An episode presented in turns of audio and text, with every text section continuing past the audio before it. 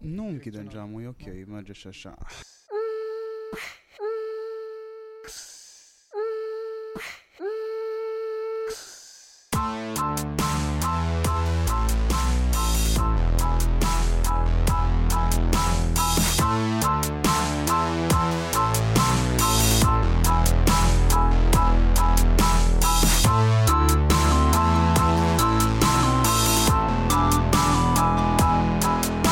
Salutare hurduchesterilor, ai mei să numesc hurduchester, că podcastul se numește hurduchest. Uh, habar n-aveți cine e în fața mea, dar cred că îl las pe el să zică ceva și poate vă dați seama înainte să-i zic numele. Zine ceva. Robbie Williams la Cluj. Bine, este Eddie Chereji. Uh, ce faci tu la Antol? Ai o titulatură destul de lungă. Uh, da, titulaturile Probabil că sunt mai puțin importante până la urmă uh, și mai important uh, e ceea ce am reușit să fac și să facem pentru Antold și la și nu neapărat la Antold, ci ceea ce am reușit să facem ca să construim acest Antold care există în ziua de astăzi. Uh, da, sunt unul dintre oamenii care au pus bazele, unul dintre creatorii acestui uh, produs, acestui fenomen internațional deja și aceste experiențe cred că nu greșesc dacă spun uh, unice în partea aceasta a Europei. Da, sunt unul dintre oamenii norocoși care au avut ocazia să fie în 2014 alături de Bogdan Buta, Bogdan Buta fiind cel care a, a avut inițiativa de a gândi și a dezvolta un astfel de proiect în România. De altfel nu e nici singura, că nu e la prima abatere în ghilimele de genul ăsta, el are antecedente cu exact. Timafu, cu multe exact, alte exact, evenimente. Exact, chiar noi, cei care am avut atunci, uh, soarta ne-a pus cumva să fim atunci uh, la un loc, uh, fiecare dintre noi mai făcuserăm diverse evenimente, ne cam cunoșteam între noi pentru că eram oamenii care făceau evenimente mai mici, mai mari la nivel de Cluj-Napoca sau la nivel de Transilvania, dar sigur niciunul nu făcuse încă ceva atât de puternic, nu mai făcuse de altfel nimeni în România ceva atât de mare, de grandios și cred că am avut inspirație atunci să ne dăm seama că așa ceva se poate face doar dacă ne punem mână de la mână și facem treaba asta împreună. Deci ești Head of Marketing and Communications. Dacă ar fi să, da, să ajung la formula care m-a consacrat, da, Uh... Dar meseria ta de bază nu este asta. Tu ai fost uh, în radio la un moment dat. Aproape când am intersectat în Radio Impuls. Da, am fost om de... Dacă ar fi să o iau mai din urmă, aș putea să spun așa, că am fost la început jurnalist, uh, evident, un, uh, un jurnalist uh, la început de drum, la început de carieră, ambițios și spun ambițios pentru că eram abia în clasa noua când am participat la o competiție a unui ziar local, Magazin Sălăjan, eu fiind din Zalău. Eram în liceu, făceam un liceu profil umanist și am participat cu o proză, cu o scriere de două pagini la un concurs literal. Era la acea vreme făcut de către Biblioteca Județeană și Magazin Sălăjan, cel mai important cotidian din Sălaj. Și am câștigat atunci acel concurs, nu cu locul 1, nu cu locul 2, nu cu locul 3, ci cu o mențiune. Dar cel mai important lucru e că am fost singurul dintre cei care au câștigat, care chiar au primit o propunere de colaborare din partea publicației. Asta fiindcă eu alesesem un mod altfel de a scrie. Nu era nici beletristică, nu era nici, uh, nu știu, novelă, nu era nici fantasy, era satiră. Eu eram în acea perioadă mare fan al Academiei Cațavencu, citeam foarte mult Academia Cațavencu, se întâmpla prin 1999-2000 treaba asta și am scris un articol uh, sub forma aceasta, un pamflet. Le-a plăcut foarte mult felul în care am scris și atunci am început eu Uh, intersectarea mea cu zona aceasta mediatică mi-a plăcut foarte mult. Cei patru ani cât am făcut liceu în Zalău și eram acasă la părinții mei, am continuat să public articole acolo și am dezvoltat uh, la autura asta și creativă, uh, dar am învățat și ce înseamnă să faci diferența între știre și reportaj, apropo de multe lucruri pe care credem că le învățăm apoi într-o facultate de profil, dar de fapt nu le învățăm și cel mai bine le înveți exersându-le și practicându-le. Apoi, în aceeași perioadă, am cochetat și cu radio, iar în momentul în care, da, aproape ne-am intersectat noi probabil la Radio Impuls, pe acea vreme când am fost eu era Radio 21, dar deja atunci trecusem din zona, din fața microfonului, în spatele microfonului și deja începusem să cochetez cu ideea de a face evenimente, de a fi un om de comunicare, de a fi un om de creație, de marketing și în acea perioadă mă ocupam de partea de uh, PR și evenimente a Radio Impuls 21, cum era atunci la Cluj. Cred că am vorbit foarte mult, să-mi zici dacă e cazul să sumarizez. Uh, mi-a adus aminte de Student Parade. Uh, da, Le-ai prins? Nu am prins, nu am prins Student Parade. Nu am prins. Deci, la Cluj, prin... Cred că ultimul Student Parade a fost făcut undeva în 2009. Da, eu în 2006 am... Și în 2009, la Cluj, a mai fost un eveniment care se numea Student Parade, unde veneau DJ, au, au fost și invitați de talie internațională la un moment dat. Mi-amintesc. Se întâmpla în sala sporturilor Horia Demian. Cred că a fost și Tom Novi la un moment dat. Da, a fost și Tom Novi. Cred că el a fost ultima dată, ultima la ultima dată, da. ediție.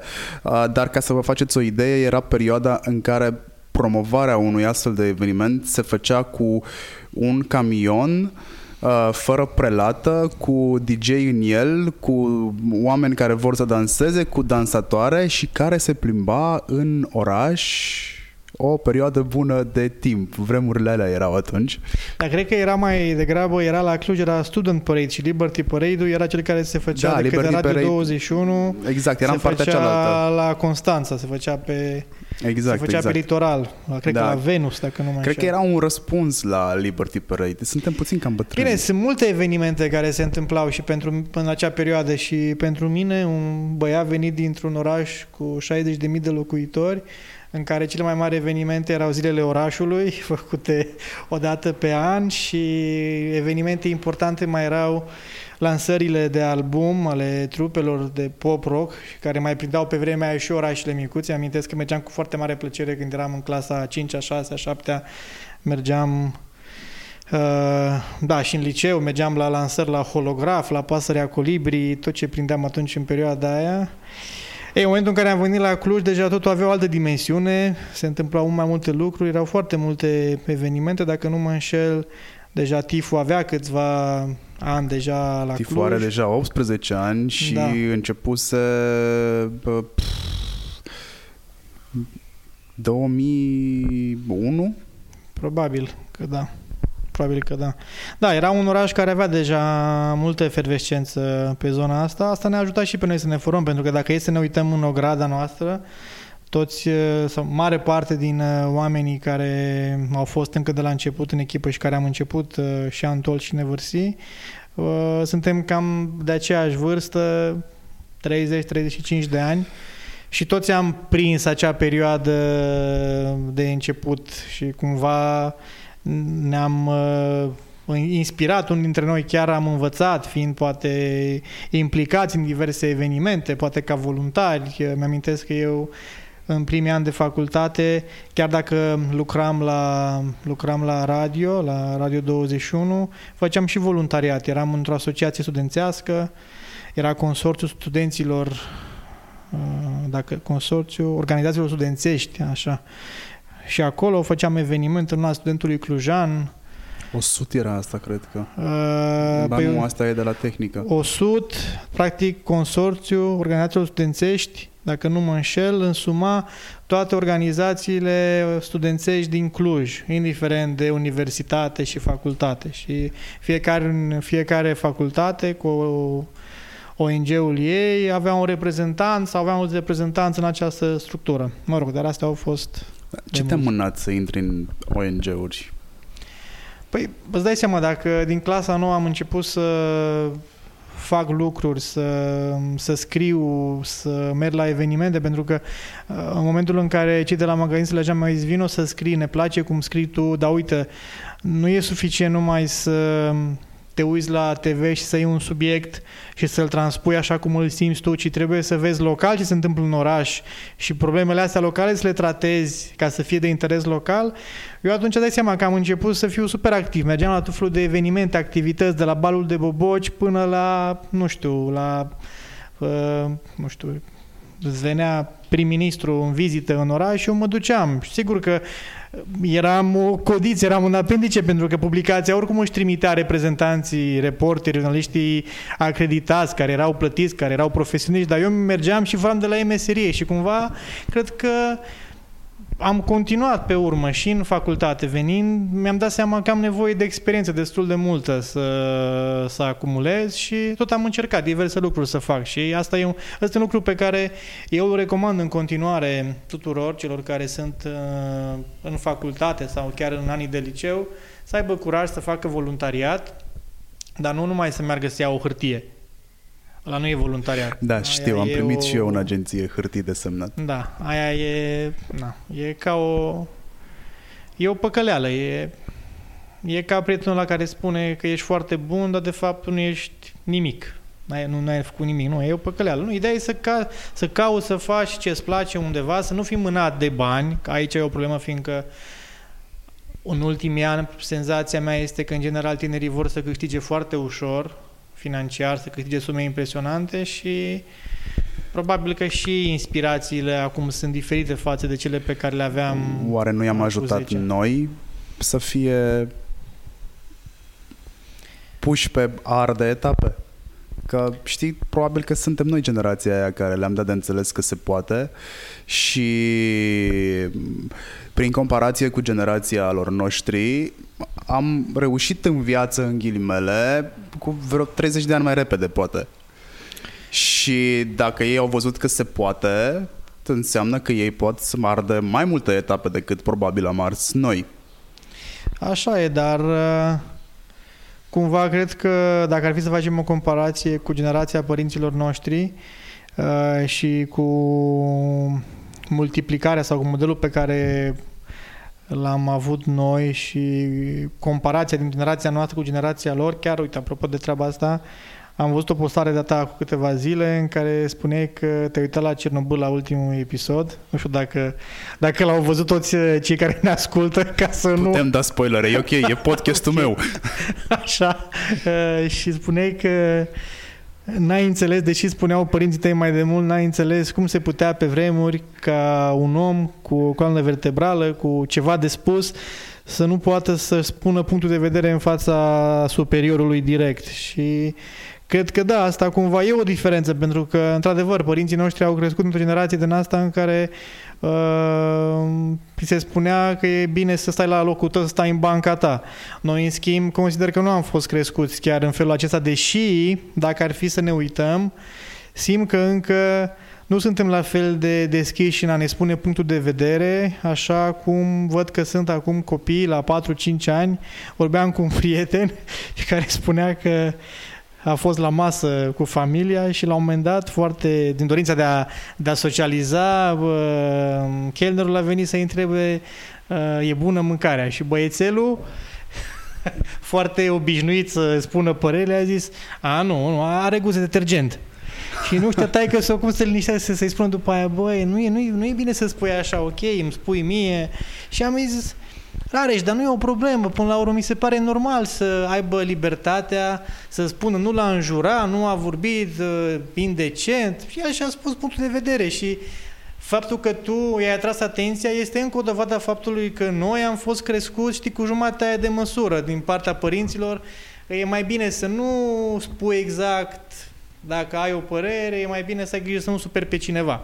Și s-ar putea ca cei din ziua de astăzi, generația din ziua de astăzi, să fie mult mai uh, libertini și mai, mai puțin constrânși de ce o să spună cei din jurul meu decât am fost noi și probabil de asta acum cumva vor ca lucrurile să se întâmple mai repede, dar uh, cred că dacă cred că dacă stăm să ne uităm efectiv la, la substanță și la bază, sincer, nu cred că tu sau eu, cei ca noi, cei din categoria noastră, sunt cei care au influențat într-un mod negativ, pentru că uh, tu ai făcut ceva, eu am făcut ceva, mulți alții au făcut ceva și au demonstrat că uh, mă rog, imaginea, notorietatea, rezultatele vin în urma unei munci constante, uh, trebuie să ai continuitate în orice faci și cred că probabil din alte zone poate au venit uh, influențele, poate că într-adevăr deschiderea asta foarte mare către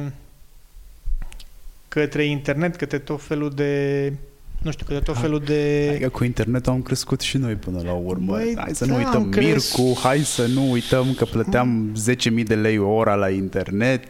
Am crescut și noi. Cred că doar cultura uh, hai să- că vorbeam de Cernobâl, cultura capitalistă uh, a inventat arsul etapelor care ni l-a, pe care ni l-a transmis nouă noi l-am încercat, am văzut că merge, iar cei care vin după noi încearcă să-l ducă la a, rang de artă. Unii reușesc, alții, în loc să ardă etape, se ard ei. Da? Vorbim deja despre un subiect care încă este tabu, burnout-ul și depresia. Ar trebui să se vorbească mult mai mult despre asta, ar trebui să se scrie râuri de articole și să se facă bă, râuri de podcasturi și emisiuni pe tema asta, pentru că nu e de joacă cu ele și succesul ăla de peste noapte tot timpul are undeva la 10 ani de eșecuri în spate, e foarte clar. Așa e, da, dacă îmi dai voie să îmi termin ideea, ca să vezi Te că rog. nu vreau să merg într-o zonă în care să dau vina pe internet, ce vreau să spun este că, sau să dau vina pe internet și vorba lui Mariciu, expresia pe care o folosește el, um, ce vreau să spun este că s-ar putea ca internetul să fie influențat în, uh, într-o direcție um, a rapidității, pentru că ceea ce lipsește acum cumva este tocmai înțelegerea unor etape. Acum ai senzația, dacă tu uiți pe pagina de socializare, toată lumea trăiește o viață enorm de frumoasă.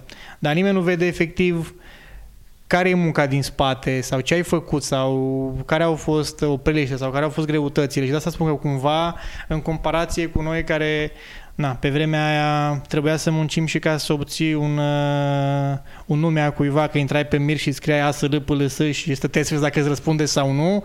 Acum dai pozele și azi îl vezi într-o parte, mâine îl vezi în altă parte, poi mâine în altă parte, dar nu vezi ce se întâmplă și în spate. Și probabil asta e partea care îi face pe tinerii din să fie mult mai, mult mai uh, grăbiți, pentru că văd doar uh, rezultatul și vor să ajungă acolo foarte repede. Fake life, fake news, cred că se Da. leagă. Una derivă din alta. Care sunt greutățile pe care uh, le-ai întâmpinat tu în primul an de Untold și global, care sunt primele greutăți pe care le-ați întâmpinat? Pentru că în 2014 foarte puțin de lume s-a gândit la asta, dar când am vociferat-o eu în grupuri de prieteni sau pe la conferințe și am zis, bă, conștientizăm că Untold este făcut de o mână de copii care au între 25 și 28 de ani. Era prima ediție. Da. E, atunci a apărut așa o mică sclipire în ochii majorității care m-au auzit și a zis, da mă, la asta nu ne-am gândit.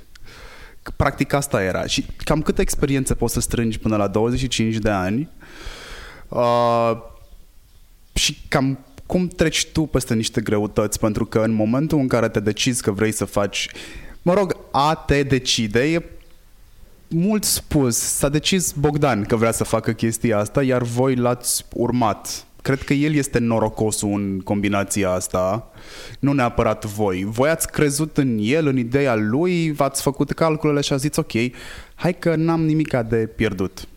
Uh, da, cumva el a, el a avut uh, intenția, uh, a avut deja și câteva piese din puzzle deja, iar noi fiecare am venit și am completat cu experiența noastră, cu know-how, cu resursele pe care le aveam noi, astfel încât să putem starta proiectul.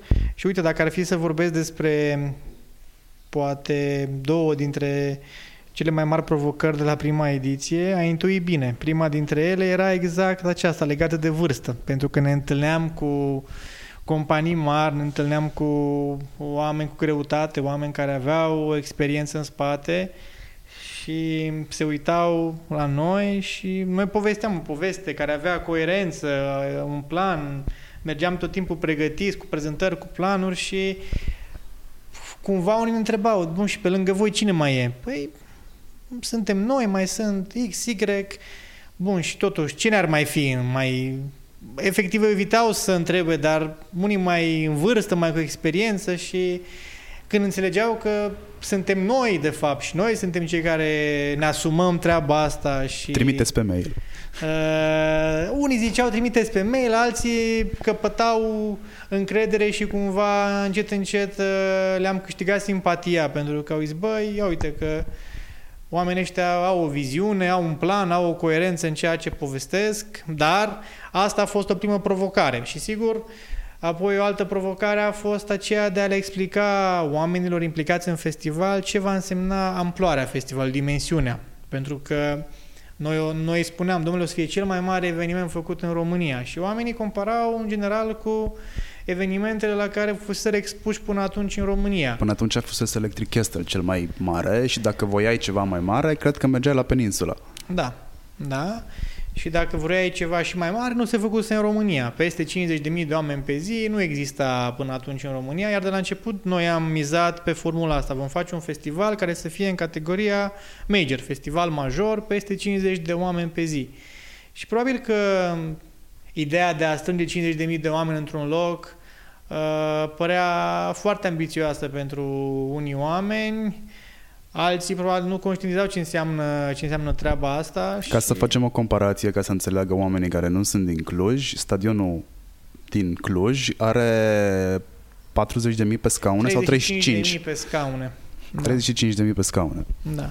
Iar capacitatea lui totală, mă rog, în timpul festivalului... Știu folosim... eu, știu eu. La Armin, a doua oară, au fost... La Armin, a doua oară, nu s-a mai putut intra în stadion. Ați închis stadionul știu că eram lângă scenă și... Ne-am să mai ieși de acolo. Ce, nu se putea vorbi despre ieșit. La prima ediție am fost cu voi uh, la birouri. A doua m-am dus prin spate. Uh, au fost 70 de mii înghesuiți, mă rog, înghesuiți în limitele ISU. Da, da, da, păi avem o limită avem o limită pe stadion, undeva între 65-70 de mii este limita pe care o avem pe stadion și de asta se creează și confuzia. Mulți oameni au senzația că dacă noi avem un trafic într-o zi în festival de 90.000 de oameni, mulți au senzația că acei oameni toți intră în același timp pe stadion. Nu au cum să intre toți pe stadion, acela e un trafic într-o zi de festival, plus că din 90.000 de oameni, 10.000 merg la scena din sala polivalentă, 7.000 la scena din afara sălii polivalente și restul se mai împar prin parc și asta a fost cumva și rețeta noastră care ne-a asigurat să putem să creștem de la o ediție la alta, uh, fiindcă ne-am dat seama că, ok, sunt foarte mulți oameni care vin pentru muzica mai comercială, dar sunt mulți care vin pentru alte genuri muzicale și atunci a fost uh, o decizie înțeleaptă să încercăm să mixăm genurile muzicale, iar într-un moment în care pe scena principală ai un nume foarte mare care atrage 60-70 de mii de oameni, să mai ai încă două, trei nume mari, dar din alte categorii, mai underground, care să atragă și acolo câteva 10-20 de mii de oameni, astfel încât lumea să se poată, se poată dispersa mai multe locuri. Dar cu toate astea nu ați făcut un festival cu de toate pentru toți. Cum ați reușit să delimitați? Că dacă stai să le iei la mână, sunt undeva la în medie 5 genuri pe an. Astea sunt. Pe scena mare intră toate 5, în funcție de reprezentanții pe care îi au fiecare gen în parte, și iar în funcție în de restul... cât de comercial sunt. Până la urmă, exact. scena principală e o scenă care uh, îți oferă din toate genurile muzicale, dar exponenții care sunt cei mai cunoscuți până la urmă, ca să să aibă, să aibă o consistență ca și număr de participanți. Pe celelalte scene, în schimb, da, încercăm să încercăm să aducem uh, artiști care să fie, în primul rând, pe gustul celor care frecventează petreceri de acel gen, care frecventează uh, evenimente tematice, sigur, mai micuțe de peste an, la care vin astfel de artiști sau chiar artiști care, în mod normal, sunt headliner la alte festivaluri, uh, dar la noi vin pe o scenă secundară unde au, practic, dedicat toată scena, toți ceilalți artiști acelui gen cum se întâmplă în uh, sala polivalentă, unde e scena Galaxy, Solomon sau, uh, sau uh, uh, pe cine mai avem acolo, uh, Loco Dice, spre exemplu, sau Nina Krevitz, sunt festivaluri la care ei sunt headlineri pe scena principală. Ei, la noi am considerat că e mai bine să le creăm un cadru mai, uh, mai uh, special, unde se întâlnesc fanii acestui gen.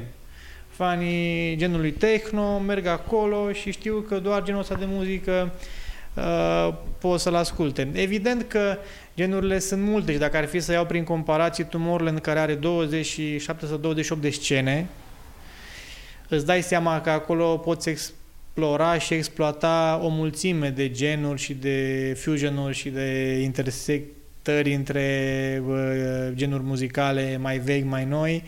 Uh, până la urmă, noi suntem limitați și de o dimensiune a festivalului și atunci încercăm să luăm în fiecare an ceea ce știm că prinde foarte, foarte bine. De asta și aducem lucruri noi. Dacă ar fi să vorbim anul trecut, am făcut pentru prima dată scena Trans am primit multe, multe solicitări după prima ediție a festivalului, mulți fani ai genului trends care ziceau, băi, dar dacă Armin vine și pune patru ore pe scenă, de ce nu de ce nu îi facem o scenă specială și să mai vină și ATB, să mai vină și Kane, să mai vină și alții care sunt uh, părinții ai uh, trensului și cum ar fi să ne putem distra acolo.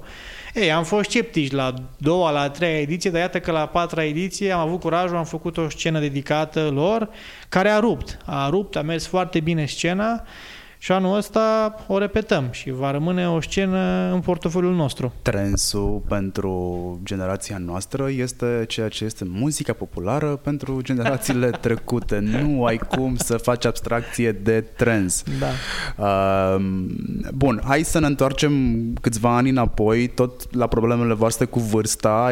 Ați reușit să-i convingeți, dar întrebarea care probabil nu s-a pus niciodată este voiați și la vânzare înainte să primiți banii de la primărie sau după ce ați primit banii de la primărie? Um, ce v-a transferat încrederea?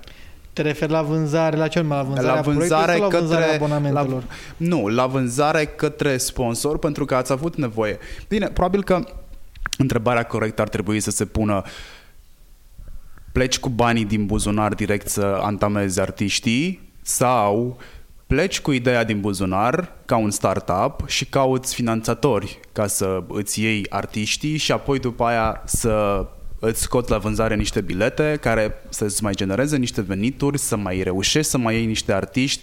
Ăsta este pasul normal pe care probabil orice antreprenor l-ar gândi. Că până la urmă un festival este un produs ca oricare altul, doar că este de o învergură exact. mult mai mare și are mult mai multe detalii, inclusiv de safety, încorporate. Păi hai să spun cum, uh, cum a fost în cazul nostru. Uh, în cazul nostru lucrurile au stat cam așa.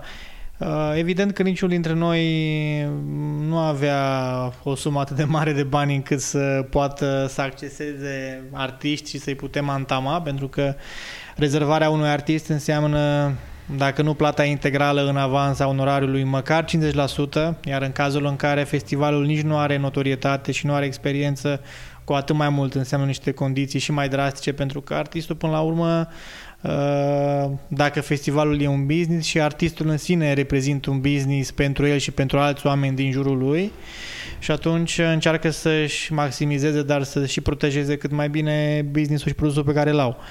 Și evident, neavând această finanțare, în schimb aveam ideea, exista contura planul unui festival și dacă ar fi să vorbim puțin și să rămurim și acest aspect uh, încă o dată, exista și un context favorabil, pentru că în 2013 Clujul candidase pentru titlul de capitală culturală europeană a tineretului, un titlu care seamănă cu titlul de capitală culturală europeană, dar nu e la fel. Acesta din urmă e un titlu uh, guvernamental care la rândul lui presupune și o serie de finanțări guvernamentale uh, ale statului, ale Uniunii Europene, uh, titlul pentru care candidase Clujul de capitală culturală uh, a tineretului. Uh, era mai mult o oportunitate, deci nu însemna și o finanțare automată, era o oportunitate pentru oraș de a deveni vizibil la nivel internațional între comunitățile, între orașele studențești, în primul rând, unde sunt comunități mari de tineri din întreaga Europa, comunități care promovau an de an câte un oraș, anunțând că copii, băieți, fete, anul ăsta e capitala noastră a tinerilor, este orașul Budapesta. Hai să mergem cu toții acolo, că uite ce chestii faine se întâmplă. Ei, era această oportunitate care merita exploatată. Dacă nu se întâmpla ceva în oraș astfel încât uh, celelalte orașe să aibă motiv să trimită oameni aici și Clujul să aibă cu ce să se promoveze ca să aducă tineri, practic era un titlu câștigat și neexploatat. Și atunci Uh, acea candidatură a presupus o serie de evenimente, de proiecte care au fost uh, trimise și care au fost uh, dezbătute, validate și în baza celor proiecte și, mă rog, în baza unei candidaturi mai ample, Clujul a obținut atunci titlul de capitală culturală pentru anul 2015. Exista această oportunitate și apoi exista nevoia de a implementa acele idei. Și ca să vă faceți o părere, în 2015, în cadrul Cluj capitală culturală a tineretului, s-au întâmplat aproximativ 1600 de evenimente timp de un an. Iar Antold a fost, sigur, cel mai vizibil, cel mai mare, cel mai uh, de amploare. Uh, înainte, înainte, în 2014, festivalul era o idee în mintea câtorva oameni, era o idee pusă pe, pusă pe foaie, era un proiect și sigur că uh, era nevoie de o finanțare pentru a putea începe, pentru că, așa cum vă spuneam, nimeni nu avea de acasă, de la părinți, suma de început. Uh, dar suma de început ce înseamnă? Înseamnă doar uh, nevoia de a avea unul sau doi artiști pe care să îi fi avut confirmați ca să putem începe uh, comunicarea festivalului. Pentru că restul lucrurilor pe care le-am pus fiecare la masă, însemnând ore de muncă, activitatea noastră la început nu au fost neapărat cuantificate, nu ne-a interesat uh, rapid să fructificăm, ne-a interesat să avem o idee, un produs pe care să-l putem, să-l putem scoate rapid pe piață și să foarte important să ne și poziționăm la nivel european ca un festival care își câștigă locul, fiindcă nu e ușor să-ți găsești o dată liberă în care să poți face un festival vara, la sfârșitul verii, Uh, și să nu cumva să te suprapui cu un alt festival mare din uh, Europa. Dacă o să vă uitați, Antol este exact între Siget și Tomorrowland. S-a întâmplat, din păcate, și ne pare rău că s-a întâmplat acest lucru la prima ediție, ne-am suprapus cu uh, festivalul de la Sibiu. Noi am anunțat, am avut o discuție cu ei atunci și uh, na, ne-am le-am, le-am spus că noi avem foarte mare încredere în produsul nostru și că deși cumva noi venim după ei și că, în normal, au mai multă experiență decât noi, noi vom reuși să capitalizăm mult mai mult pentru că vom avea niște nume foarte, foarte mari, comerciale. Și mulți atunci ne-au judecat, au zis, păi cum v-ați permis voi să intrați peste un alt festival care deja avea 2 sau 3 ani în spate. Dar am explicat și atunci, o mai spun și acum, raționamentul nostru nu a fost niciun caz acela de a călca pe cineva în picioare. De asta, dacă o să vă uitați și mai târziu, când am făcut Nevărsi la Mare, am mers într-o perioadă în care nu e niciun festival, nu ne-am bătut pentru perioada cu 1 mai, când uh, sunt alte festivaluri la mare. Noi pur și simplu ne-am căutat pentru Antold un tronson, un culoar liber în Europa, care să nu uh, se concureze cu uh, alte festivaluri mari, pentru că noi am avut încredere încă de la început că o să ne concurăm cu Liga Mare, cu Liga Mare din lume și din Europa și cumva ne-am căutat acel, uh, acel tronson. Ei, și revenind la revenind la, la partea de finanțare, practic, finanțarea pe care Antold a primit-o la prima ediție a fost de 400.000 de euro, 8% din bugetul total al festivalului, care s-a ridicat atunci la 5 milioane și jumătate de euro.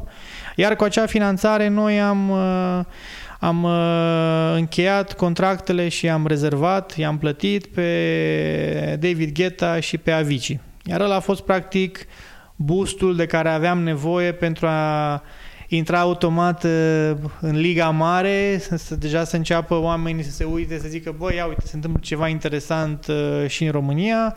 Iar apoi am făcut anunțul oficial, am pus primele abonamente în vânzare în blind undeva în decembrie, în 2014, fără să anunțăm numele festivalului, fără să anunțăm nimic despre festival de altfel.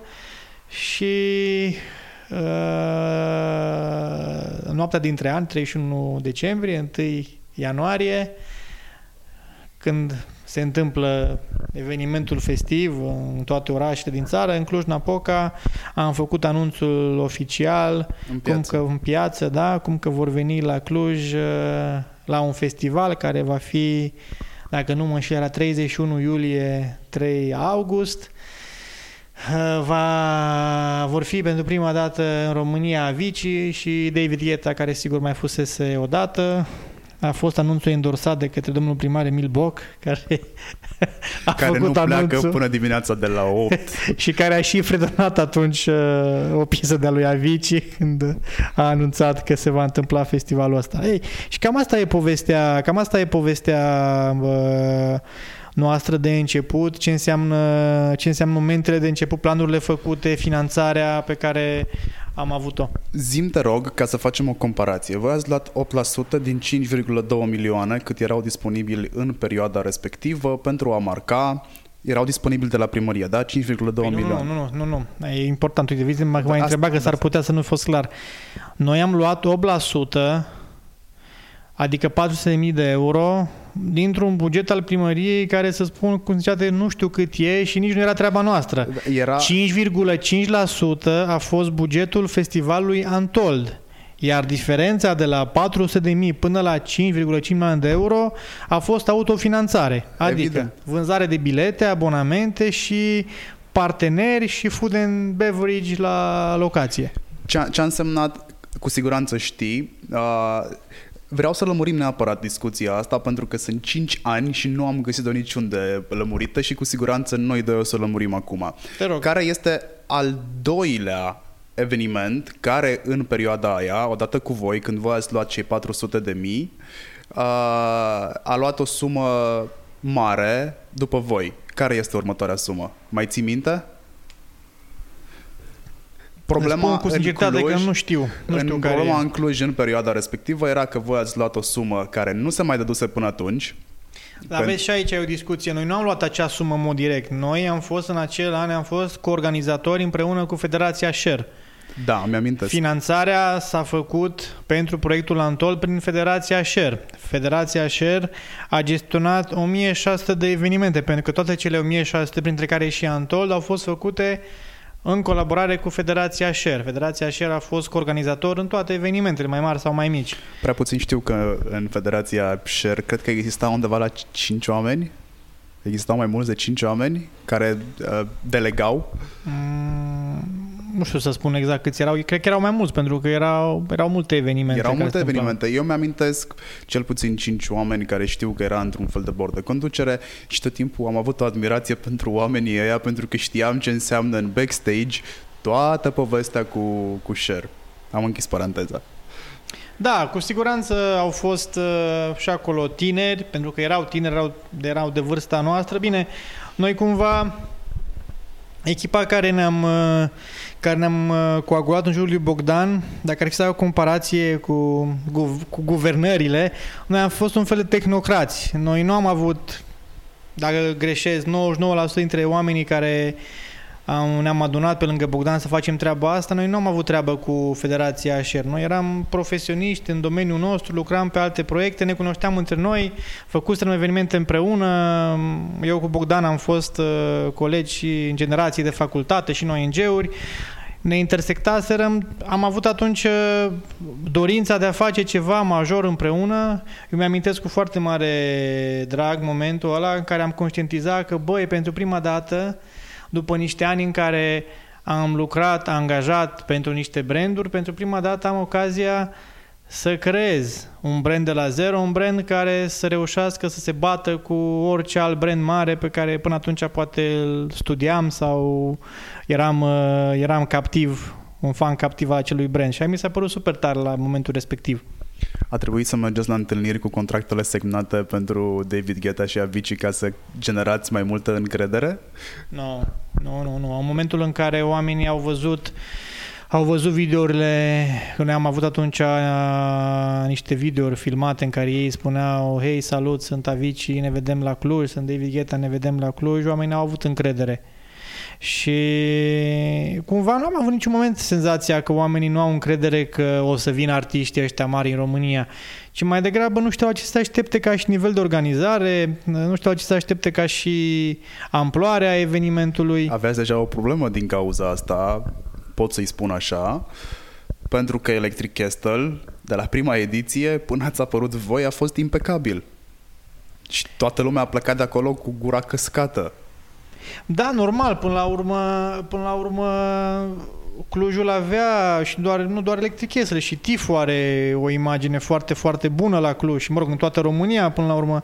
Evident că noi trebuia să, să arătăm că dacă vrem să facem ceva și mai mare și mai ambițios, trebuie clar să ridice uh, nivelul în domeniul evenimentelor din România și de asta cumva, da, fără să avem niciun fel de reținere, o spunem că ne-am uitat cu foarte mare atenție la toate evenimentele mari din România, am mers la evenimente din afară, ne-am uitat, am luat ce e bun de la fiecare dintre ele, am văzut ce se poate îmbunătăți și ne-am făcut un plan. Ne-am făcut un plan foarte riguros și am încercat să vedem, ok, ce putem noi să facem mai bine decât ceilalți. Și n-am făcut rabat la nimica. De asta prima ediție a festivalului a fost o ediție uh, în care am plătit și o taxă de învățare, cum îi spunem noi atunci când uh, când nu totul iese cu plus, dar uh, ne asumăm această taxă de învățare, pentru că nu am vrut să, nu am vrut să, să pariem pe compromisuri făcute pentru calitate sau pentru echipamente sau pentru orice altceva. Scena era făcută de scenografi de la Tomorrowland în prima ediție, cred că. Uh, ei, ne-am fi dorit noi să fie de acolo scenografi. Astea erau zvonurile. Da, da, da, da. Oricum, acum când ne uităm în urmă la prima ediție a festivalului și când ne uităm la ce a fost anul trecut sau la ceea ce pregătim pentru anul ăsta, da, e, e o diferență, e o diferență mare, dar uh, ce pot să spun este că în acel moment a fost fără îndoială cea mai impresionantă producție făcută în România până atunci. Sigur că mai venise în România producții mari, fusese Roger Waters cu The Wall, care na, e, o, e un icon al producțiilor de acest gen, dar era o producție internațională. Noi am reușit să facem ceva aici în România, iar grafica, da, grafica pot să spun a fost făcută de un uh, grafician uh, cunoscut în străinătate și în România, român, cu numele lui, uh, cu pseudonimul lui de fapt, Nopper dacă spune ceva numele lui. Deocamdată nu, dar o să-l googlesc. Așa, să-l cauți. Cu el am făcut atunci și Chiviu festivalului, partea de, partea de afiș al festivalului, cu personajele acelea, era balaur cu trei capete, cu măștile uh, românești și apoi el ne-a ajutat să desenăm și scena. Și sigur că la prima ediție puteam doar să visăm să lucrăm cu oameni care au experiențe sau care mai făcuseră evenimente mari în afară și am încercat să lucrăm și am adus oameni din afară doar pe zonele care erau cumva uh, imperios necesare. Nu putea să existe treaba asta dacă nu erau ei. Și anume mă refer aici la stage managerul scenei principale, la partea de producție a scenei principale, acolo unde câțiva dintre ingineri, dintre sunetiști, dintre oamenii, dintre ingineri de lumini Uh, au fost aduși din străinătate, olandezi, belgieni, uh, englezi, care doar asta fac și care au fost în toate turneele mari a celor mai cunoscuți artiști de la DJ până la artiști de live. Și unii dintre ei, iată că au rămas în continuare alături de noi. Unii s-au, uh, s-au integrat foarte bine în echipă și deja sunt uh, an de an la festival. Dar de la ediția a doua, ediția a treia am început să, da, să am început să aducem și alți furnizori, alți, uh, alți colaboratori care să aibă experiență în străinătate pentru că ne-am dat seama după prima ediție că am crescut foarte mult și dacă vrem să creștem în continuare și să păstrăm nivelul, din păcate nu o să avem foarte mult timp să învățăm, să creștem învățând, ci va trebui să ne asumăm această creștere și să plătim mai mult dar pentru a avea exact uh, nivelul pe care l-au alții după 7-8 ani. Sunetul, uh, venind din radio și eram destul de aproape de plecarea mea din radio și din studiouri, sunetul la prima ediție a fost aproape de a putea fi etichetat impecabil. Cât v-a costat sunetul? Pentru că sunetul ăla a fost... Bine, pe lângă faptul că stadionul a fost gândit și pentru componenta acustică, pentru evenimente, ceea ce v-a ajutat fără doar și poate, adică membranele alea din exterior sunt făcute cu cap fix pentru bă, dispersarea sunetului. Uh, dar poziționarea uh, sistemelor audio. Uh, foarte puțin știu cum arată un rider tehnic cerut de un artist. Voi stingeți becul pe uh, stage-ul principal în momentul în care se face switch-ul între artiști, dar ca totul să se poată face în 5 minute, până se dă fumul, până se da, face da. întuneric și așa mai departe, un alt pupitru pleacă. Un pupitru de genul ăla sare de multe ori și de 20.000 de euro. Da, păi uh, o să te invit la festival dacă ne vedem anul ăsta să facem o tură și în backstage să vezi și poate o să le o să le prezint într-o formă cumva ascultătorilor vizual. Cred că aș putea să fac asta.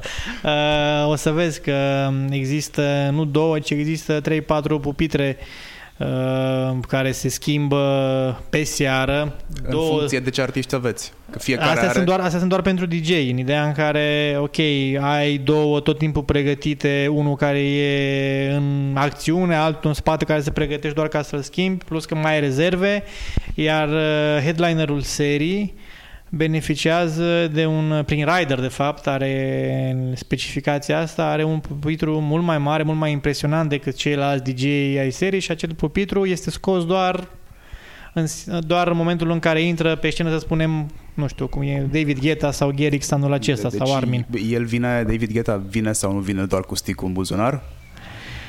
Adică aș vrea să sparg puțin și mitul ăsta, că fost DJ fiind nu e chiar așa de simplu, adică nu totul se rezumă la un stick și te apuci păi să fumezi o țigare că până la urmă, Până la urmă, cred că de fapt povestea asta dacă vine cu sticul sau nu vine cu sticul, că sticul de fapt ce face? Sticul înlocuiește probabil uh, plasa de CD-uri. Că de fapt pe stick el are niște piese pe care le va folosi în mix. Acum, noi nu prea avem cum să ne dăm seama cu exactitate dacă în momentul în care dă play, uh, totul este sub supra-pregătit dinainte sau uh, sunt făcute în timp real. Ce pot să spun în schimb este că uh, da, există niște puncte pe care artistul știe că trebuie să le bifeze în concert, pentru că și ei funcționează ca orice alt produs, funcționează cu cele mai cunoscute lucruri, cele mai bune piese ale anului. Și atunci știu că în, în baza show, în, în cadrul show-ului o să vină un moment în care trebuie să pună piesa aia, aia, aia, pentru că alea vor fi picurile show-ului lui și vrea să aibă super antren în față, oamenii să fie cu mâinile sus. Sunt dintre ei, sunt dintre artiști, sunt dintre DJ, cu siguranță unii care probabil fac mai puțin efort, iar da, alții care fac plan.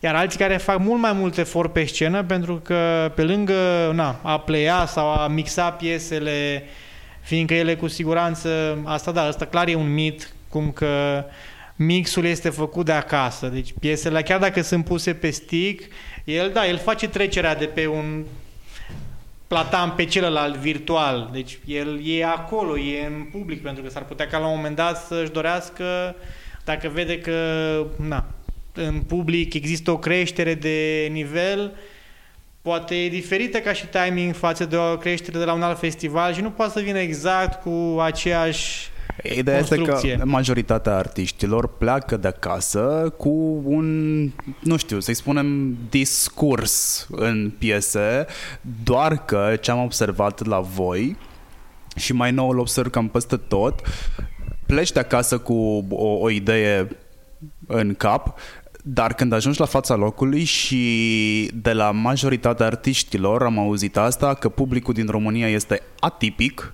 și niciodată nu te poți ține de ceea ce ți-ai programat că trebuie să se întâmple. Așa că Cred că undeva între 15 și 20% din planul uh, pe care ei îl au ajunge să fie pus în aplicare și alea, procentele alea sunt undeva la început până își dau seama cum funcționează publicul, cine l-a antrenat uh, înainte să intre el pe scenă și așa mai departe. Iar stick în esență nu face nimic altceva decât să fie un suport exact. uh, care înlocuiește un CD sau un vinil, dar tehnica și tot ce se întâmplă acolo e a omului, este exact ca un artist care desenează, spre exemplu, da? Exact. Folosește creionul în loc de uh, stick. Exact. Ok. Uh, 2019, aveți o ediție aniversară, 2019 a 5 este, da? Așa e.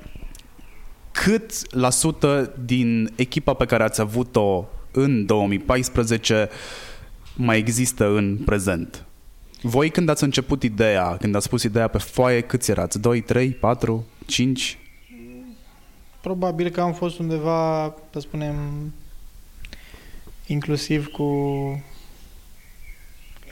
oameni care nu erau neapărat 100% implicați în proiect, dar care ne mai ajutau, undeva la 10 persoane. Efectiv, oameni care stăteam în același birou să lucrăm zilnic pe subiect, cred că am fost 5, 6 la început. Undeva la 10 și cumva echipa asta, corul da, festivalurilor de, s-a păstrat în continuare, deci sunt uh, Mm, sunt puțini oameni care care... Dar de fapt, dacă stau să mă gândesc, nu cred că există oameni care să fi plecat de toți, să nu mai avem colaborări. Sunt doar oameni care între timp și-au descoperit uh, și alte alte proiecte personale sau alte uh, idei pe care le aveau în cap și da, cumva experiența de la Antol le-a dat încredere că pot să fac acest lucru și în mod natural au ales să-și dedice o parte din timp proiectelor personale, dar în același timp au rămas alături de festival. Dar pe lângă echipa asta care a fost uh, la început, cei aproximativ 10 oameni, ce e frumos e că uh, de la ediție la ediție s-au tot adăugat oameni și aici nu mă refer la uh, oameni care vin cumva project-based în perioada festivalului sau de festival, fiindcă dacă ei să ne uităm așa în timpul festivalului ajungem până la 7000 de oameni și e o cifră impresionantă, dar s-au adăugat oameni care au lăsat joburi, care au lăsat corporații, companii și au venit alături de noi și lucrează full-time pentru pentru Antol și Neversi și își dedică timpul lor și experiența lor și au contribuit activ la ceea ce înseamnă succesul festivalului. Și cred că dacă e să ne uităm acum, sigur, cu toate proiectele care s-au mai dezvoltat în paralel sau în direct în mod natural din cele două festivaluri, cred că acum echipa noastră numără undeva la 60 de persoane. Prima greșeală pe care ți-o amintești din 2014, când vine vorba de comunicare și de marketing? În 2015 cred că ar fi. În 2014 încă nu apucaserăm foarte mult să comunicăm. Apucaseră să greșiți. Da, n-am avut cum să greșim, da. Uh, hmm prima greșeală. Da, da. Să fi fost ceva care te-a marcat și ai zis asta nu o să se mai întâmple niciodată. Da, uite, hai că spun ceva ce, n-au, ce n-am mai spus până acum. Despre asta vorbesc. Am făcut prima conferință de presă uh, uh, în 6 martie 2015. Cred că știu despre ce e vorba, dar tu spune. ok. Uh, Hai mă, adică eu sunt băiatul care știe din backstage multe Păi nu, dar curios dacă știi despre ce e. Hai să vedem, dar eu cred că știi despre ce e vorba. O să-ți spun dacă păi da tu o să zici nu. oricum, că Nu, știu. o să zic, crede-mă. Trebuie să fii sincer aici, că altfel... Sunt foarte sincer. Ok. Uh, am făcut prima conferință și a, pentru prima conferință de presă am, mă rog, la prima ediție, de fapt, am lucrat pe partea de creație și strategie. Am lucrat cu agenția McKen din București, o agenție cu care am colaborat foarte bine de-a lungul anilor. Uh, și atunci, la prima conferință pe care am făcut-o, noi ne-am ocupat de ce înseamnă partea de organizare a conferinței pe plan local și am organizat uh, cu ajutorul McKenna am organizat, o, am organizat un media trip și am adus mai mulți uh, jurnaliști din București Uh, și am adus atunci și uh, câțiva blogger din București. Era atunci cam începutul industriei și totul a fost ok și în ziua conferinței am aflat de la colega care se ocupa pe vremea respectivă de relații cu presa de partea de PR că n-am invitat niciun blogger din Cluj, din oraș. și colac peste pupăză uh, au mai și aflat pe urmă unul dintre ei că am adus din București, că i-am cazat la 5 stele, la Opera Plața și na, s-a lăsat cu mici uh, supărări pentru că au simțit cumva că nu le-am dat importanță, că au, nici, n-am, nici n-am scos festivalul și deja noi discutăm numai cu aia din București și na, ne-am dat seama că a fost o scăpare a noastră și a doua, a treia zi rapid am făcut o întâlnire cu toți, ne-am asumat fără a povesti altceva, ne-am asumat că băi, a fost o, o scăparea noastră, n-a fost niciun fel de rea intenție și lucrurile s-au planat. După care, încet, încet, na, știi mai bine decât mine, industria din zona asta cam dispărut din Cluj aproape de tot. Deci uh, ai învățat povestea... Dar asta știai, asta era povestea care o știai sau Asta o greșeală? știam, am uitat-o, dar mi-a adus o aminte de ea, că eram în galeria La ora O- supărație. Nu eram în galeria la supărați, tot timpul am fost în galeria, mă rog, tot timpul. La începuturile mele în blogging eram haterul. Uh, Al tu- nostru? Uh, nu, Al eram Antol? haterul Nu tuturor. mi-amintesc.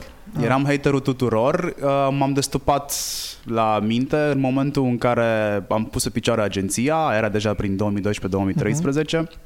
N-am mai fost hater. Am stat pe margine, am observat, după care am emis păreri. Da. Uh, mă așteptam să-mi spui, știu și sunt convins, știu sigur că la voi s-a întâmplat asta, dar o putem spune că e uh, funny fact. La o conferință de presă, chiar în primul an, dacă nu mă înșel, Tot la o conferință de presă. da, tot la o conferință de presă, ați prezentat ceva, n-a mers sistemul audio și cineva s-a dus, cineva care avea o boxă uh, wireless în mașină a rezolvat uh, problema asta tehnică. Mm, trebuie să te contrazic cu asta, să știi că n-a fost la noi. Nu, n-a fost. Nu. Înseamnă că o confund eu festivalurile? Cu siguranță, chiar n-a fost la noi și, na, chiar... Mie mi s-a părut a funny fact pentru Asta că... zic, că nu aș avea un motiv să zic că um, dacă s-ar fi întâmplat, era ok, dar n-a fost la noi treaba asta.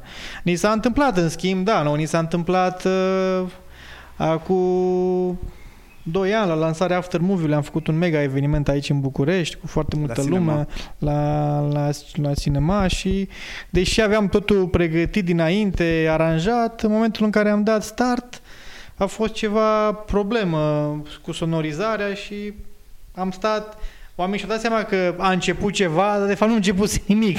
și au stat așa timp de câteva minute până când s-a rezolvat și apoi ne-am sus Hei, pe făcea scenă. parte din plan. Da, și am zis. De asta zic că, sigur, uh, lucrurile astea unii oameni le înțeleg, alții n- le trec cu vederea, nu-și dau seama dacă e sau nu e așa planificat. Oricum, la noi n-a fost povestea asta, pentru că a fost prima conferință aia de care spun eu și acolo n-am avut niciun fel de problemă, în afară de asta de care ți-am zis eu. După care a doua conferință a fost cu toate autoritățile și următoarele conferințe le-am făcut în, uh, în uh, sala de conferințe a stadionului, iar acolo tehnica exista. În schimb, bă, da, aveam colegi care aveau o box în mașină și seara, când se făceau montajele pe stadion, mai dădeau drumul la muzică mai tare, că tot timpul trebuia să avem discuții. Bă, băi, se trecut de ora 10, mai lăsați, că nu avem cum să deranjăm oamenii. Eu am ținut povestea asta în minte uh, pentru că în geanta mea de piarist existau tot timpul tot felul de chestii aparent inutile, de la uh, medicamente, la ac și ață, pentru că niciodată nu știai când aveai Așa e. nevoie de ele. Uh, țin minte că la un moment dat am folosit pe post de ață dentară clientul care avea uh, prezentarea uh, avea o problemă la unul dintre dinți, tocmai mâncase, a început o durere și avea nevoie de ață dentară rapid. Și un- de unde se ia ață dentară rapid? Și am descusut tivul unei, unei haine și am zis, uite, ață. Ia, rezolvă Da. treaba. Și mă stăteam și mă gândeam, bă, la o boxă portabilă nu m-am gândit niciodată. Sau... Păi oricum, cine a avut situația asta, cine s-a confruntat cu ea, chiar a rezolvat-o onorabil. Până la urmă, da, da. Până la urmă na, s-a ținut conferința, dacă a fost o conferință acolo, da, se întâmplă. 70% din uh, viața unui planner de evenimente înseamnă planificare, 30% cel puțin este, este imprevăzut și pe care trebuie să-i pregătiți să-l uh, duci cumva până la capăt. Uh, care sunt situațiile imprevizibile pe care le-ați avut voi de-a lungul timpului și pe care le-ați rezolvat elegant, fără să prinde nimeni?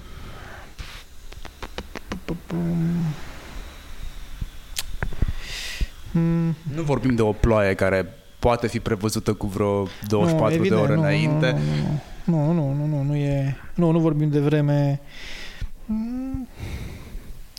Situații imprevizibile... Încerc să mă gândesc dacă sunt, fiindcă până la urmă noi am... Uh, am încercat să știu că voi sunteți... Să gândim totul cu foarte mare atenție. Sigur, imprevizibil ce se poate întâmpla? Da, imprevizibil uh, să anunțăm la o, joi la ora 12 că se deschide festivalul și din cauza unor probleme de ultim moment să fi întârziat cu o jumătate de oră. Asta ni s-a întâmplat și nouă. Um... Problemele astea se întâmplă cam la toate festivalurile. Când se dă drumul intrării, ceva se întâmplă. Pică, pică conexiunea cititoarelor de uh, bilete, uh, cineva uită să se trezească la timp sau să Hai ajungă... Hai că sigur e imprevizibilă, uite. Yeah. S-a trezit o distinsă doamnă Înțeleg că o doamnă care este cunoscută, merge pe la diverse emisiuni, o prezicătoare, care asta face uh, zi de zi și acum doi ani, înainte de Antold, cam cu o lună, a prezis la o emisiune că în luna, în luna august în România o să fie o mare tragedie la cel mai mare eveniment. N-a zis la Antol, dar a zis la cel mai mare eveniment și o să fie mega nebunie. Sigur, asta o să fie un atentat, că asta venea pe fondul atentatelor care, din păcate, se întâmplaseră în perioada aia în Europa. Și da, a situație neprevăzută. Aia a fost Aia... perioada în care voi ați suplimentat uh, forțele de ordine pentru că în perioada aia Clujul și mai ales zona centrală a Clujului a fost survolată de cel puțin două elicoptere, dacă nu trei zile, amândouă, cel puțin unul în toate trei zilele. Da, așa e, dar acum e important să știi și ascultătorii să, să știe că noi nu am ajuns să avem un plan de securitate așa de bine pus la punct uh, ca urmare a declarației făcute de respectiva doamnă înainte cu o lună de festival, noi aveam planurile făcute la nivel de uh, Minister uh, de Interne cu șase luni înainte, pentru că, într-adevăr, situația la nivel de Europa, atentatele care se, se întâmplaseră în perioada dinaintea festivalului, cumva impuneau niște măsuri speciale și până la urmă, na, fără, fără a ne dori să, fără, fără a fi dorit să panicăm pe nimeni atunci, era nevoie ca oamenii să aibă sentimentul acela că sunt în siguranță. Și chiar dacă la început cumva părea ciudat să vezi în festival uh, Uh, poliție cu armament sau cu câini sau foarte multă jandarmerie, de fapt oamenii au văzut asta ca o, mă, o măsură de siguranță și o dovadă în plus că acolo e un loc, e un loc sigur. Cred că e prima dată când am fost la un eveniment uh, și am trecut prin trei porți de verificare. În anul ăla a fost. În anul ăla ați avut trei porți de verificare, iar atent fiind la detaliile inutile din jurul meu, am observat că 9 din 10 uh, jandarmi care stăteau la oarecare intrare și reușeau să te scaneze cel de la poarta treia, reușea să te scaneze încă de la prima poartă, știa unde trebuie să te caute în buzunare, știa, îți făcea profilul deja da, și am da, fost da. destul de impresionat de ceea ce se întâmplă acolo și tot timpul m-am întrebat ce stă în spatele, ce stă de fapt în spatele unei organizări logistice de, logistice de genul ăsta, adică câte aprobări trebuie să primești, că nu e vorba doar de un gard și doi jandarmi pe care să-i pui lângă scenă, e vorba de mult mai mult. Ai numit mai devreme Ministerul de Interne. Dar Știi, explicăm puțin ce înseamnă toată povestea asta de safety, pentru că safety first, uh, fun after. Corect. Așa și trebuie să fie. În primul rând e importantă siguranța festivalierilor. Mă rog, siguranța celor care participă la festival, pentru că am înțeles că încă în dicționar nu există cuvântul festivalier, dar da, probabil știi că, că abuzul va deveni normă, așa în că... curând, pentru că există o cerere în acest sens, va fi un cuvânt uh, adoptat de către DEX. Uh, da, de la, de la de la prima ediție și continuând și cu următoarele ediții ne-am așezat și mai mult asupra, asupra acestui aspect, siguranța în festival, cum să fim tot mai bine pregătiți, cum să fim tot mai, uh, tot mai atenți în primul rând la confort, pentru că siguranța începe cu un confort. Să fim confortabili, să nu aștepți prea mult la intrare, să fie un proces de acces în festival, un flux rapid, să nu aștepți mult la baie, la toaletă dacă ai nevoie. Uh, și sigur, în ultimă instanță, cum să fim pregătiți pentru situații în care trebuie foarte rapid să evacuezi stadionul, pentru că în fond stadionul este piatra cea mai grea. Restul festivalului, oarecum, na, în cazul în care space. trebuie să evacuezi, este un open space, în mai multe zone ale festivalului sunt pregătite zone de evacuare și chiar dacă oamenii intră printr-un singur loc în festival, în cazul, Doamne ferește, a unei situații de urgență, festivalul e pregătit cu cel puțin 7 sau 8 ieșiri de urgență în tot perimetrul festivalului. Dar sigur, stadionul este un pic mai uh, deosebit pentru că e un spațiu oarecum închis până la urmă. Și atunci acolo am inventat diverse, diverse măsuri. Spre exemplu, dacă vă uitați când intrați în stadion de pe tribună și tribuna A și tribuna B, Uh, pe lângă, sau nici măcar nu mai există acum doar acele scări care, în mod normal, sunt folosite la meciuri pentru care coboară oamenii de pe inelul 1 jos la, jos la peluză sau pe gazon. Noi, practic, desfințăm la fiecare ediție câteva rânduri bune de scaune și facem, construim din, uh, din schele, construim trepte largi, mari, pod făcut peste facem, as, facem patru astfel de, de trepte și pe parte și pe alta stadionul, tocmai pentru a avea un flux ușor. Și asta e important până la urmă, nu numai în cazul în care, Doamne feri, s-ar întâmpla ceva, e important și în cazul, e important și pentru confortul celor care vin în festival, pentru că una e să urci, să cobori în șir indian câte trei oameni unul pe lângă altul și alta e să urci, să cobori pe o scară largă pe care pot coborâ 30 de oameni odată și mai mult decât atât, pe un alt sens, doar se urcă. Pentru că noi așa avem un sens doar de coborâre și un doar de urcare pe fiecare intrare. Mă întrebai despre ce înseamnă ce înseamnă structurile prezente în festival. În fiecare an uh, Uh, cu mult timp înainte de festival se organizează o celulă de lucru care presupune reprezentanța ai jandarmeriei, reprezentanța ai poliției, reprezentanța ai uh, poliției rutiere, reprezentanța ai uh, trupelor speciale, reprezentanța ai uh, ai uh, DICO, reprezentanți, uh, apoi reprezentanți ai ISU, uh, reprezentanți ai uh, mă rog, uh, de fapt cred că ISU include și partea de medicină. Da. Pompieri, ISU, ei, și aceste celule, care în general sunt coordonate de către oameni uh, cu experiență și din Cluj, dar și din București, pentru că sunt detașați special pentru evenimente, fiind două evenimente de mare amploare și Antol și Nevărsi, aceste persoane sunt implicate în uh, deciziile pe care le luăm în ceea ce privește partea de siguranță, partea de acces în festival, uh, dar nu numai în festival, în ce înseamnă până la urmă și disconfortul pe care mai mult sau mai puțin îl creăm în oraș și încercăm în fiecare an să limităm și să reducem acest disconfort. De asta am ajuns la performanța să închidem practic uh, o singură stradă dacă ar fi să, deci dacă, dacă eliminăm strada care face legătura între parc și stadion și strada alea stadionului care e între parcul stadion și Someș. și nu nu nu și uh, stadion, alea stadion e alea dintre hotel stadion și Cluj Arena pe Da. care e zona de food.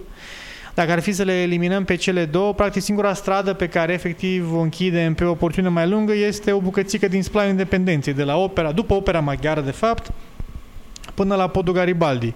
În rest, în timpul Antold, în Cluj, se poate circula pe orice stradă din oraș, inclusiv pe strada Cardinal Iuliu Hosu, care e pe latura uh, sudică a festivalului. Cu toate astea, la începuturi, acum ne-am mai potolit într-o oarecare măsură, a, exista o problemă cu faptul că se închide parcul și se invoca o hotărâre de Consiliu Local, cred că de prin 94,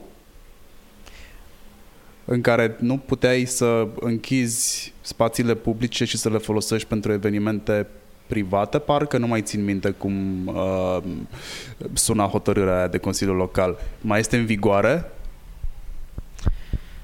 Uh, sincer să spun, nu știu, nu știu despre prea mult despre acea, sau nu Știi știu că nimic a- despre acea hotărâre, dar ce pot să spun este că uh, în fiecare an festivalul se organizează cu acordul Consiliului Local. Uh, Consiliul Local își dă acordul pentru ca noi să putem să putem organiza festivalul, să putem închiria, pentru că noi închiriem spațiile pe care le folosim. Uh, dar evident există o foarte mare uh, dorință și administrației locale de a fi foarte atenți și de a deranja cât mai puțin orașul. Și sigur că noi apreciem că până la urmă ăsta e rolul unei administrații locale să, să țină un echilibru între interesele tuturor cetățenilor chiar dacă poate sunt doar, nu știu, 2 sau 3% cei care sunt împotrivă și se declară deranjați de festival. Vorbeam înainte de... și te întrerup aici pentru că m, cred că e ok să spunem asta. Vorbeam înainte de interviu că uh, headquarter-ul este uh, la Cluj. Noi în momentul ăsta suntem în București și povestim despre Antold uh, și Never See, dar mai mult despre Antold că el este tatăl sau fratele cel mare. Uh, care este cuantumul impozitelor pe care le plătește Antold comunității? Că ceva se întoarce în comunitate sub formă de taxe și apoi după aia sub alte activități pe care voi le faceți. Păi sunt impozitele din vânzarea de bilete. Da. Uh, Pe urmă sunt uh, impozitele pe care uh, le plătesc cu siguranță toți operatorii care sunt prezenți în festival. Uh, După aceea mai există mai există diverse impozite pe drepturile de autor, alea să spunem că merg mai puțin în local. Mai există apoi mai există apoi uh, și uh, taxe de monumente pe care nu și noi o plătim pentru că folosim, sau mă rog, se trece prin parc. Uh, N-aș ști să spun acum exact uh, o cifră sau un procent. Cert este că e o sumă consistentă care se întoarce înapoi către, către stat. Dacă e să ne uităm orice, orice business din România întoarce înapoi către stat undeva la 40% grosomodul din, Da. din banii pe care îi produce, deci fără îndoială că și la noi se poate același principiu, pentru că așa cum spuneai la un moment dat, fie că e un festival, fie că e o fabrică de pantofi, principiile de business sunt uh, similare. Dar ce aș mai puncta aici ar fi, dincolo de banii care indirect se întorc în comunitate, mai sunt lucrurile pe care le facem noi în fiecare an pentru comunitate și asta pentru că nu vrem să fim doar un festival care vine și profită într-o formă sau alta de un oraș și de ceea ce are Clujul să ne ofere, ci vrem să oferim în fiecare an ceva înapoi și de asta uh, nu mult lume știe că noi uh, susținem diverse, diverse asociații din Cluj, uh, asociații care finanțează proiecte a unor copii, copii defavorizați, uh, că am refăcut uh, parcul, uh, zona de sport din parcul central. Și sigur, proiecte mult mai vizibile, cum este, spre exemplu, faptul că suntem sponsori ai U Cluj, sau că am făcut la Cluj cele două camere sterile, primele camere sterile din Transilvania, de la Spitalul de, de Oncologie, două camere pentru, pentru copiii care, din păcate, trec printr-o asemenea gravă problemă în viața lor și care aveau nevoie de cele două camere sterile pentru că statistica spune că în România unul din doi copii care suferă de cancer și din păcate nu supraviețuiește nu supraviețuiește din cauza lipsei acestor camere sterile pentru că în perioada de spitalizare Eh, sistemul imunitar fiind foarte scăzut, orice alt, eh, orice alt microb sau orice altă infecție pe care ei o, o iau, o, o banală infecție sau o răceală, în cazul în care nu sunt feriți cum trebuie, poate să-i ducă la deces. Și atunci astea sunt lucruri pe care noi le facem și pe care cumva le facem fără a urmări un, uh, un scop imediat. Chiar nu există un scop în partea asta pentru că nu le marketăm în niciun fel, nu vin la pachet cu o vânzare de bilete. Sunt efectiv lucruri pe care le facem și până la urmă cred că exemplul nostru a fost preluat și e preluat de către alții. Sigur, și noi am luat exemplu de la alții, pentru că nu suntem primii care uh, să, ne, să ne îndreptăm atenția către comunitate, dar cred că cu cât suntem mai mulți care facem acest lucru și putem să-l facem, cred că cu atât România se va face mai bine și mai frumoasă. Ce reprezintă Neversea pentru voi, pentru Pantold? Reprezintă cel al doilea copil al nostru. Uh, și chiar dacă unora li se pare li se pare că atunci când uh, ai doi copii, probabil îl iubești mai mult pe primul, uh, Uh, eu am un singur copil, nu o să pot spune experiența mea exact cum e, dar gândindu-mă în perspectivă că dacă ar fi să am un al doilea copil, uh, oare cum aș reuși să-mi împart uh, sentimentele pentru cel de-al doilea?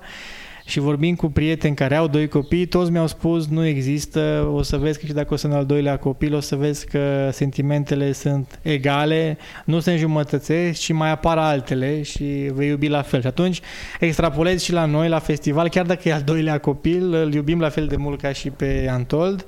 Sigur că a venit cu alte provocări. Dacă la Antold, cum spuneam, trebuia să demonstrăm cine suntem noi, că o să fim în stare să facem, că va fi de o amploare extraordinar de mare. La Neversea deja aveam cartea de vizită a Antol și lucrurile cumva se puteau lega mai ușor. Însă au fost alte provocări. Prima dintre ele, organizarea unui festival pe un spațiu, pe, un, pe o suprafață care nu e tocmai solidă. Pe Acolo plajă, avut, la uh, mare. Din nou curaj. Adică să te duci să faci un festival la mare pe plajă unde ai nisipuri aproape mișcătoare.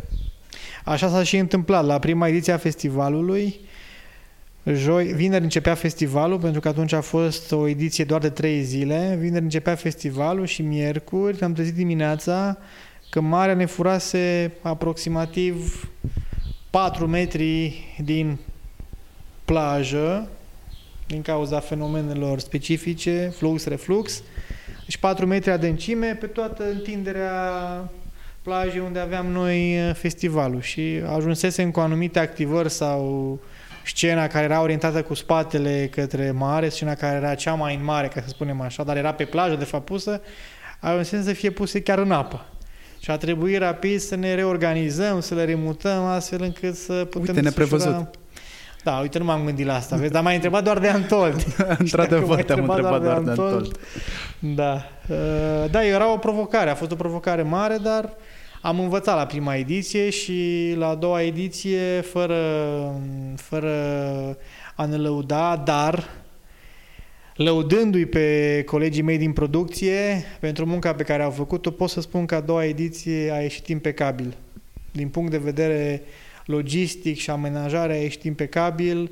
Am reușit uh, foarte rapid să învățăm după prima ediție care sunt lucrurile la care trebuie să fim atenți acolo pe plajă și la a doua ediție tot a fost impecabil. Ați fost contactați ca să dați consultanță pentru alte evenimente? Că deja uh... vocea și talentul ca în BD-uri vă recomandă. da, am, uh, am fost, uh, în primul rând am fost uh, am fost apreciat și am ajuns la nivelul la care vin mulți organizatori de evenimente mari din Europa și vin la festival uh, sau ne întâlnim cu ei la diverse evenimente și știu despre noi, ne felicită și ne întreabă și nu-și ascund mirarea cum am reușit să facem lucrurile astea, să creștem în 2, în 3 ani, uh, mai mult decât au reușit să facă ei poate în 6 sau în 7 ani. Și în unele cazuri, da, chiar s-a întâmplat. Sunt parteneri care ne-au propus chiar variante prin care să putem să îi ajutăm cu know-how-ul nostru în a dezvolta alte proiecte, în afara țării mă refer, iar noi niciodată nu spunem nu, ne păstrăm focusul principal pe ceea ce înseamnă cele două festivaluri și pe alte idei pe care le mai avem în minte în a le creiona și aduce la viață în viitor apropiat din universul fantastic Untold, dar oriunde putem să aducem plus valoare și în alte proiecte, o vom face cu plăcere. Ne ascultă oameni din industria în care activăm împreună, ne ascultă și mai tineri care nu de puține ori s-au gândit că ar putea sau ar vrea să lucreze pentru uh, Untold și Never See. Ce-ți trebuie ca să faci asta? Ce, ce-mi trebuie mie, spre exemplu, ca să fac parte din echipa ta? Îți trebuie, în primul rând, uh, să trebuie, în primul rând, pasiune și uh, bună dispoziție. Ne-am dat seama după, după câtva timp în care s-au perindat mai mulți oameni uh, prin uh, o grada noastră și alături de noi, am dat seama că, de fapt, Poate că uneori am fost tentat să căutăm oameni cu foarte multă experiență. Alteori am fost uh, tentați să căutăm oameni care aveau... Uh, Hai să lăsăm să intre. Da. Uh, cât mai este cât Nu mai puți Mihaela, că e ok. Uh, răspunde la întrebarea asta și e ok. Mihaela! Te mai țin 5 minute. Rog, 5 minute că termin. Și...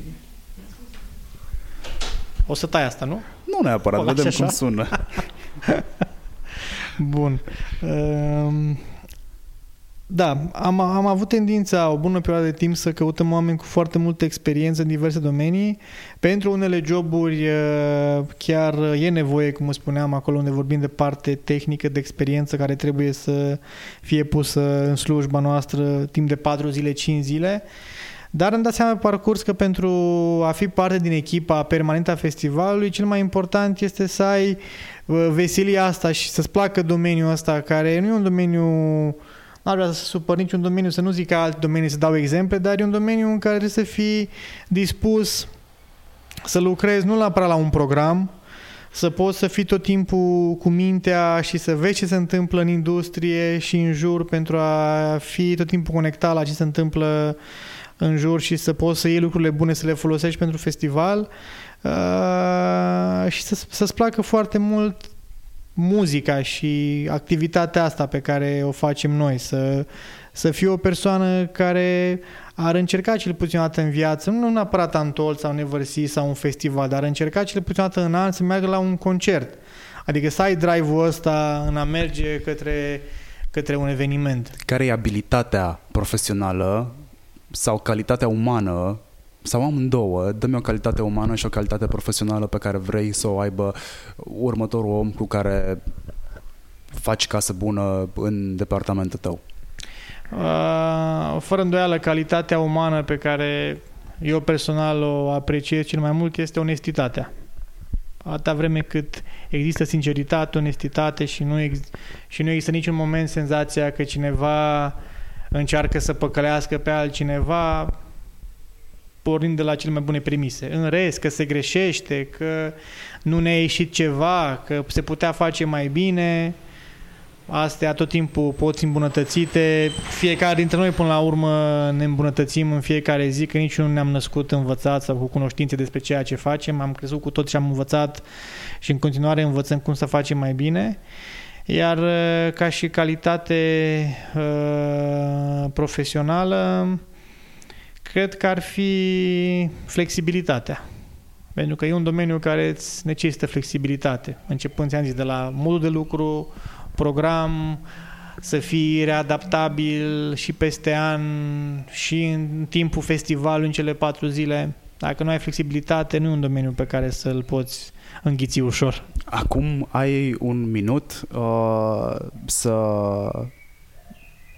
faci practic shameless promo pentru Never See care se întâmplă într-o lună și pentru Untold care se întâmplă în două. Cum este asta shameless promo? Adică, uite, îți dau un minut și ceva să zici ce vrei tu ca să vină lumea la Untold. Adică îmi dai cum ar veni un minut de publicitate. Exact. Poți să Minutul de publicitate. Exact. Momentul și nici măcar nu e sponsor, știi? e momentul, momentul tău. Câte bilete ați vândut până acum? Uh, la Neversea s-au vândut peste 20.000 de abonamente, cât de curând vom ieși și cu biletele de o zi. Și uh, să vă zic, a treia ediție a Neversea, uh, dacă anul trecut am fost impecabil la capitolul organizare, Vă promitem că și anul acesta vă vom depăși așteptările. Avem un line-up foarte bun și anul acesta. Aveți ocazia să vedeți în premieră în România pe G-Easy. Uh, o mai avem acolo deja confirmată pe JCJ, uh, Steve Aoki, um, Alesso și mulți, mulți alți artiști pe care îi găsiți fără îndoială dacă intrați pe neversea.com.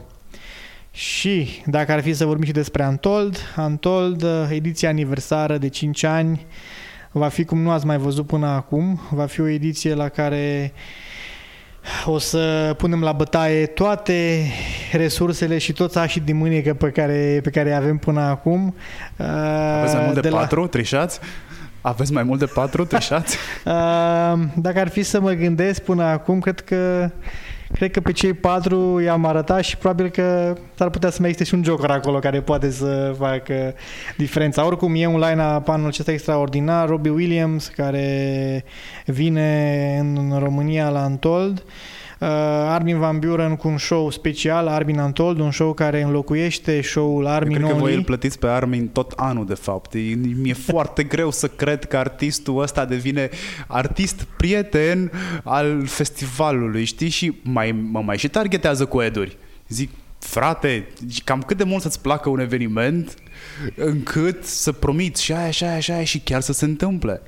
Fără îndoială că face treaba asta dintr-o relație pe care a creat-o nu cu noi în primul rând, cu noi cei care facem festivalul, ci cu fanii festivalului, cu românii care vin și care stau în, uh, în fața lui în fiecare an zeci de mii dimineața la ora 6 la 7, apropo de lucruri neașteptate sau neprevăzute, momentul în care Armin coboară de pe scenă și spune că vrea să meargă în public orice măsuri de siguranță ai avea, chiar dacă mă normal, nu e normal să facă lucrul ăsta un artist, pentru că sunt riscuri, nu ai cum să-i spui să nu facă lucrul ăsta și atunci trebuie să fii Acum pregătit. aveți în manualul de neprevăzute și vezi că s-ar putea să coboară la de pe scenă. Ce se întâmplă da, acolo? Da, da, da. da.